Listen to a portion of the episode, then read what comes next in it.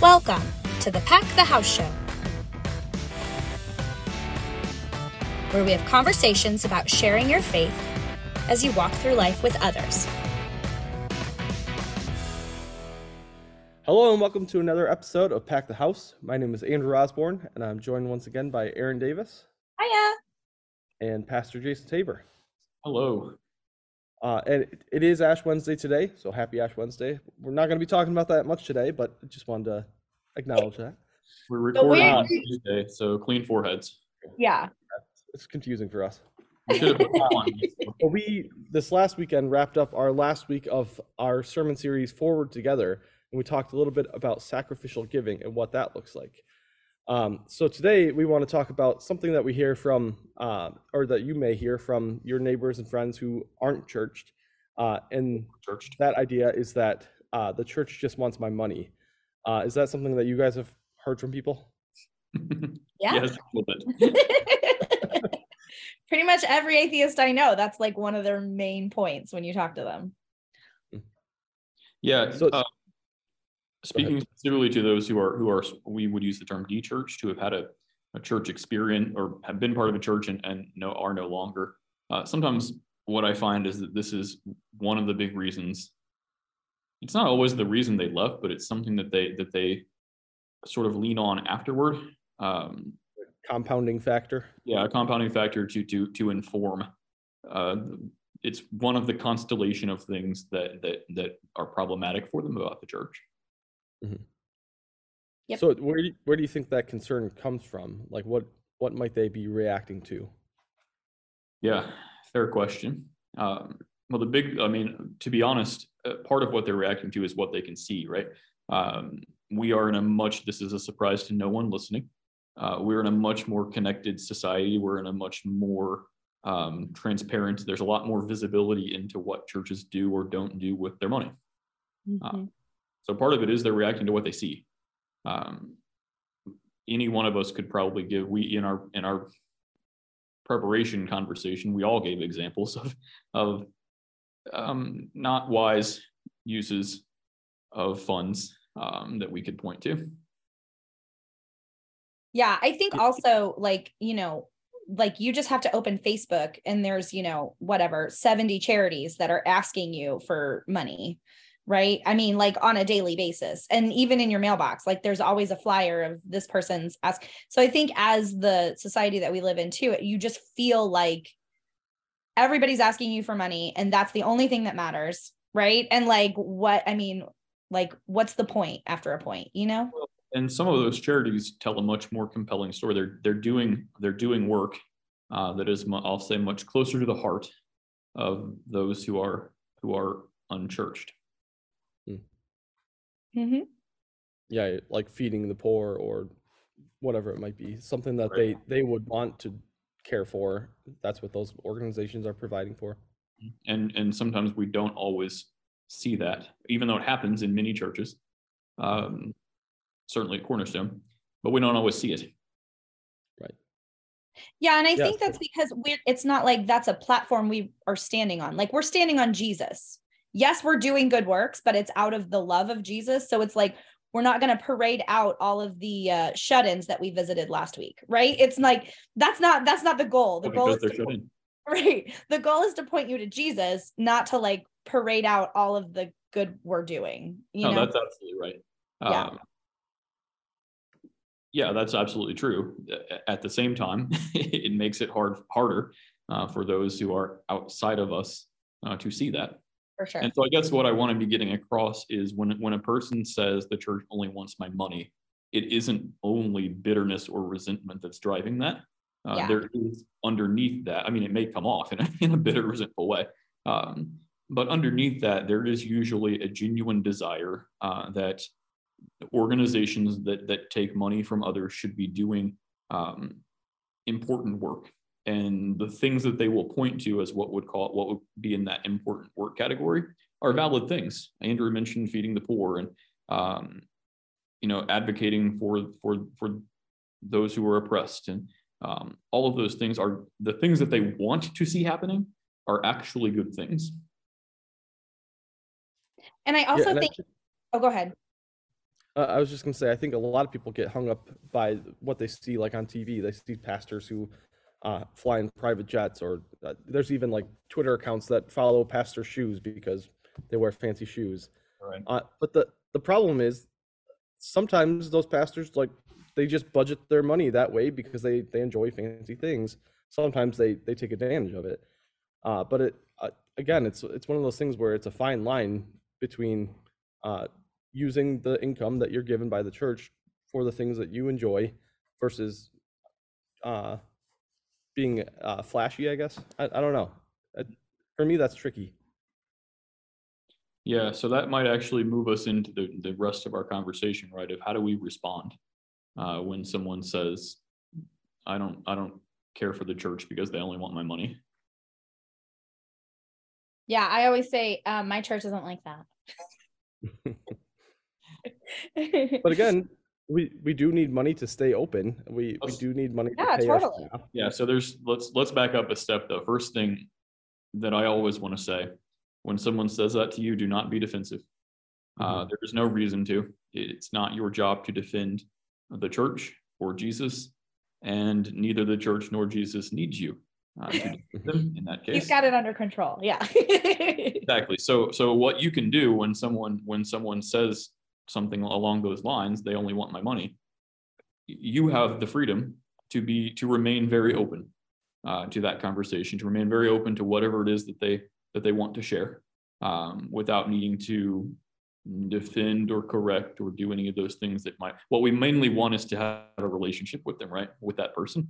And Yeah. so correcting their view of the um, financial dealings of, of the church generally is not goal number one. Goal number one is keep the relationship going, keep the relationship open.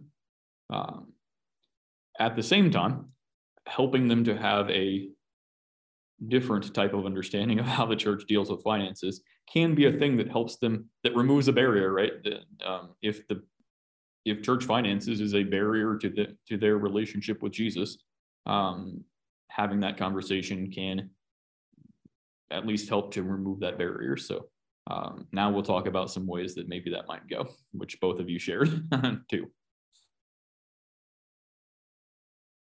Yeah, I was, I mean, I think, like, first of all, every time you talk about money with somebody, it doesn't matter what you're talking about, people get prickly. It's always sensitive, yeah. Yeah. I mean, just in general. I mean, even when it's like my, my, child even when she asked me for 20 bucks i'm like what do you need it for? Right? Like it's just like i mean automatically it's just prickly. And uh, i mean i loved this weekend they they read the reading of the wise young ruler right? And how jesus told him to give up everything and then he he went away sad.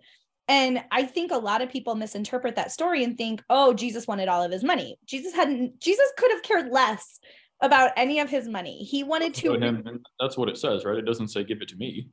right Give it to the poor and the needy. Right. And he just wanted to release the wise young ruler. He was actually speaking of releasing the wise young ruler from this burden that he had heaped upon himself. And I'm, I mean, I'm not saying, obviously, Jesus is not telling all of us to give up all of our money to church. That's not the moral of the story. but I do think in our lives, a lot of times we get hung up on money because it's such a worldly thing and it's such a fixation for the world right like even when you give to other charities like like we were talking about earlier and they you know they tell you these are these are the kids i sponsored right like you give $20 a week you get a, a picture from a kid Right. letter and this sort of thing, too. yeah it's like okay i didn't actually go and visit that chi- child but i feel good because i am saving that child right? I'm saving that one child. And so i think as christians we don't really have that like specifics but we have that specific of we trust in jesus and he's saving the world and we're just like helping. And so i think like that whole situation makes it a little bit more like less prickly if that makes sense. Yeah, I like the move you're making there. Um, you- turn back to Jesus is always a good move, right? Um, the church sometimes falls down on this, and that's true. Andrew pointed to some examples. We all know examples where, yeah, some there's there is truth in that person's claim, right? the church does not always handle money well. Um, there's truth in it. We can acknowledge that uh, that there's truth in it, and that actually builds some credibility with the person we're talking to. But turn back to Jesus, right? Is always a good move. Yeah, sometimes both we all and the church collectively get it wrong, and yet the example we're following, what Jesus is about, is very much so. So again, I would say spend time in your in your Bible, thinking through what is Jesus' relationship with money? What is he actually calling us toward, um, both individually and as a church? And what is his example? Uh, and be ready to point to some of those. Yeah, and and I, I think that kind of leads us to our next point is that there are some things that churches do with money that are really good things, and that's that's why me personally, and I think this is where I would try to steer the conversation with a friend is I give to my church because I know they do good things with it. Um, I, there are churches I could go to where I probably wouldn't give because I know they would not use it well. Or um, certainly um, would be harder to give. Right. Yeah. But the church I go to, I, I know they care about the people in our community and they're trying to do good things. Mm-hmm. Um, and I, I see the good that comes out of the church I go to, and I want to be part of that. And being part of that means I help support it. Right. And the more that you know about your friend, your neighbor, your coworker, and what what's important to them, what what they value, the more you can give, you know, more specific examples of, of what that looks like. Right. Yeah, I mean, like one thing that I say all the time is that I go to Bible study on Thursday morning and um we have childcare, right? Which is very unheard of. But like if people didn't give to church, there's no way we could afford to have childcare while I can attend Bible study, which is just like amazing. And I've had so many friends that have just started that Bible study just because they want an hour and a half where no one's touching them. Right. And so that provides that. And that's just like, I mean, you can actually give specific like instances like that of this is something my church is physically doing with the money that they're receiving from their parishioners to mm-hmm. help moms, you know, to help you not pull your hair out for just an hour and a half a day. Right. So it isn't all about, you know, keeping the lights on and, and maintaining, you know, some cathedral. Right. Uh, there is part of that that has to happen, but there are actual tangible examples uh, of, of good that is happening in our community. Um, I just told the story last week of, of, if you haven't seen this video, watch it, um, of a man that we helped with some union dues and some, and some apartment and a hotel stay while his apartment application was processing. Um, and now he's back on the job site and he's got stable housing and, and we actually do this dozens of times every week oh yeah uh, but again that would be my encouragement is oh, those general stories are great but the more you can find out about the you know. And maybe you even ask the question well oh the church doesn't they only want my money and they don't use money this or that way. Maybe you can ask the question right? Um, what's important to you? What would you like to see happening? Um, mm-hmm. right. and the more that, we, that you learn about what those those values are the more you can look for for ways again this is not this is not pump up my church uh, or or defend my church what right. we're looking for is anytime i have an opportunity to show one of my one of my friends or neighbors who's far from jesus anytime i have an opportunity to show them something that might help them move a little closer or lower a barrier that's mm-hmm. keeping them away i want to do that not so that cornerstone looks good but so that they can come closer to Jesus. And I will tell you because I live in the world of atheists, but I will tell you that sometimes when you point out the really good things that the church is doing, it makes them uncomfortable, just in general. And even so, don't don't feel like just because you're going to say these, it's going to be this miraculous change, and they're going to be like, "Oh, the church works for good," right? It's like sometimes they come back even more defensive when they find out that the church the church loves you no matter what. that's uncomfortable. That's good to know. And the flip side of that is uh, what I what I took away from that is if the reaction wasn't what you were hoping for, don't feel like it didn't land. Oh right, mm-hmm. for sure. It will do its thing. The spirit will do the spirit's work. Yeah, as we've all had the experience when there's a sermon happening and you're like, "Oh, that sermon was awful." And you're like, "It wasn't awful. It was telling you something you didn't want to hear." just hard. Yes. And the same thing happens when you're talking to your non-churched friends is just like sometimes when you say things about how loving Jesus is, it's very uncomfortable and they don't want to hear it. And so just keep saying it. your job is not to convince them in that moment. Not necessary. Exactly. exactly. Aaron, you made a good point that I want to end with. Um, again in our pre-recording, uh, you made the point that I'm going to rephrase it a little bit to say everyone is welcome whether they whether they give or not. Mm, Uh, yeah. I think that's a really great kind of we'll say gospel point, good news point to end a conversation like this on. Um, you know, we'd love to have you. Everybody's welcome whether whether we give or not. hmm And I think that that's a big shift. I know my grandma's church, she they used to publish in the bulletin every week what people had given the week before. Individual people. Yeah, they put your name and then what your what your tithing was the week before.